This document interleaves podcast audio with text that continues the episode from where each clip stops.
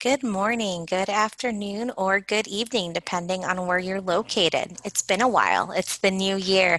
I decided to take my own advice and follow the self care model that I have set up for those who I coach with conflict resolution.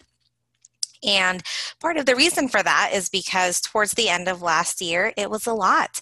I was volunteering a lot of hours, I had my regular work schedule, an extra contract, and I had a couple of deaths in my family it was a lot. And I think that is a shared sentiment amongst many people. It's a new year, and I decided to enter the new year refreshed, having taken care of myself mentally and physically. And I bring this topic up, it's something that I've talked about a lot in the previous year being your best self, but also taking time to honor the fact that this is a new era in a way and that it's been difficult because we have been isolated from those we love because of safety. We want to keep those we love safe, but you can still interact with them via FaceTime, via Facebook, text messaging, please take advantage of all of the other methods, meeting outside where it's safe. I do recommend that you still find ways to interact and unisolate yourself. I'm not sure if that's a word, but I'm going to make it a word. Make sure that you are checking in with others and that you are satisfying your need for connection. We're human beings, we need to feel connected. You might be able to hear a little tinkering in the background. So, again, it's a new year, we're getting things fixed up in the house.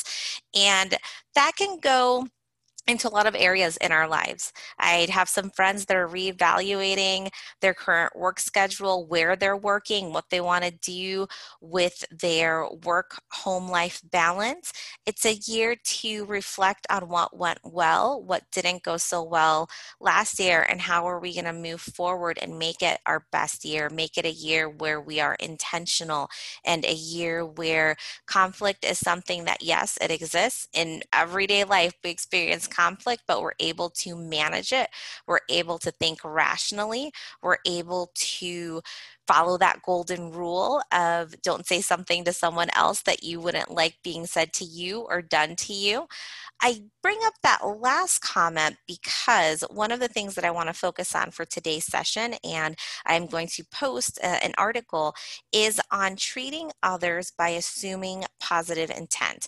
Assuming positive intent is a big component of conflict resolution. I think it's a little bit harder to get upset or hurt or to lash out at someone when you assume that the things that they said or did were not out of malice, that it was unintentional. Now, sometimes it is intentional, sometimes it is with malice. And so, those are other situations that we talk about in conflict resolution coaching, conflict resolution management. But when you assume positive intent, it does help you be more rational. It does help you not get as offended, not get as hurt. Why do we assume positive intent? Part of that is because we don't know what we don't know. I'm going to use myself as an example. When I was pregnant, I almost miscarried. It was very scary. I had a lot of ER visits and I wasn't able to touch in with my friends as much as I used to. I wasn't able to give as much as I was used to giving. And I had a lot of friends who were compassionate without knowing that they were showing me compassion because I didn't share with anyone. It was a very scary time and my focus was myself, my family, my baby. And I bring that up because there's that there's you don't know if someone is sick what they're going through if they've been fired if maybe their work home life balance is not working and so they're afraid of losing their job you don't know if they have a sick family member you don't know if they're going through a breakup going through a divorce you don't know what you don't know and a lot of times some people do not share because they're not comfortable i have friends who publicly post a lot about their lives, and that gives you insight into where they're at, why they're saying what they're saying, why they're behaving the way they're behaving.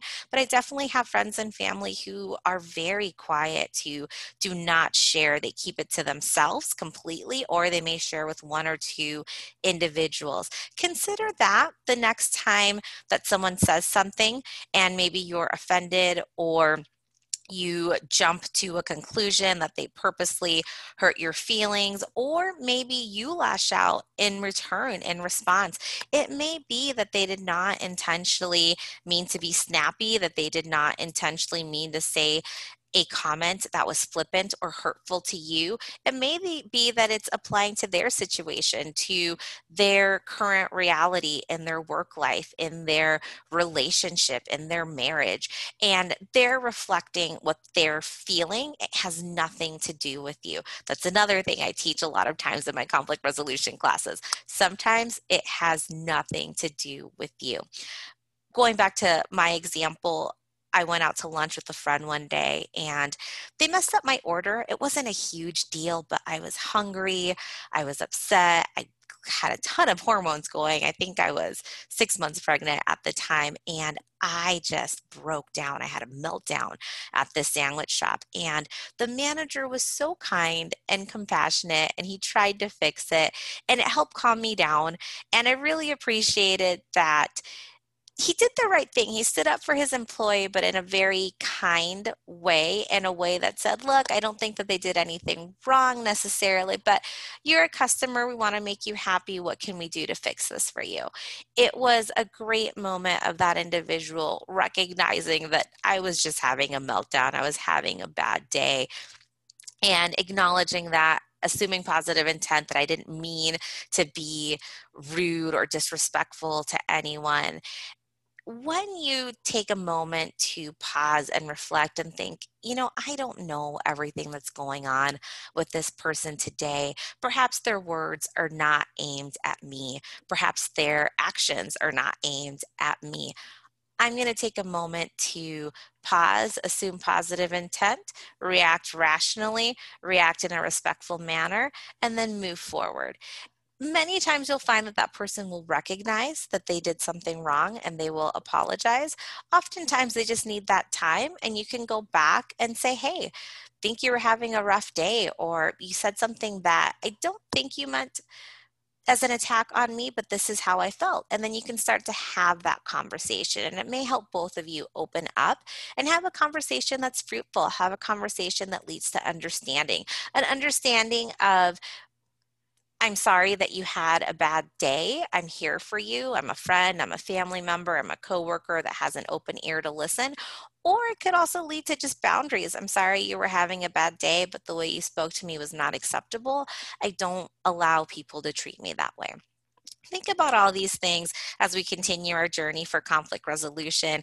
I will continue to podcast, write articles. If anyone's interested in joining my Facebook group, if anyone's interested in posting questions that you'd like me to answer during my podcast, please feel free. My email is Denise period Yusuff, Y-U, S as in Sam, U, F as in Frank, F as in Frank, at gmail.com. You can also instant message me via Facebook or Instagram. I do have my Denise Yusuff mediations pages available where I post to those pages as well. Hope everyone has a wonderful, fruitful, and blessed day. Goodbye.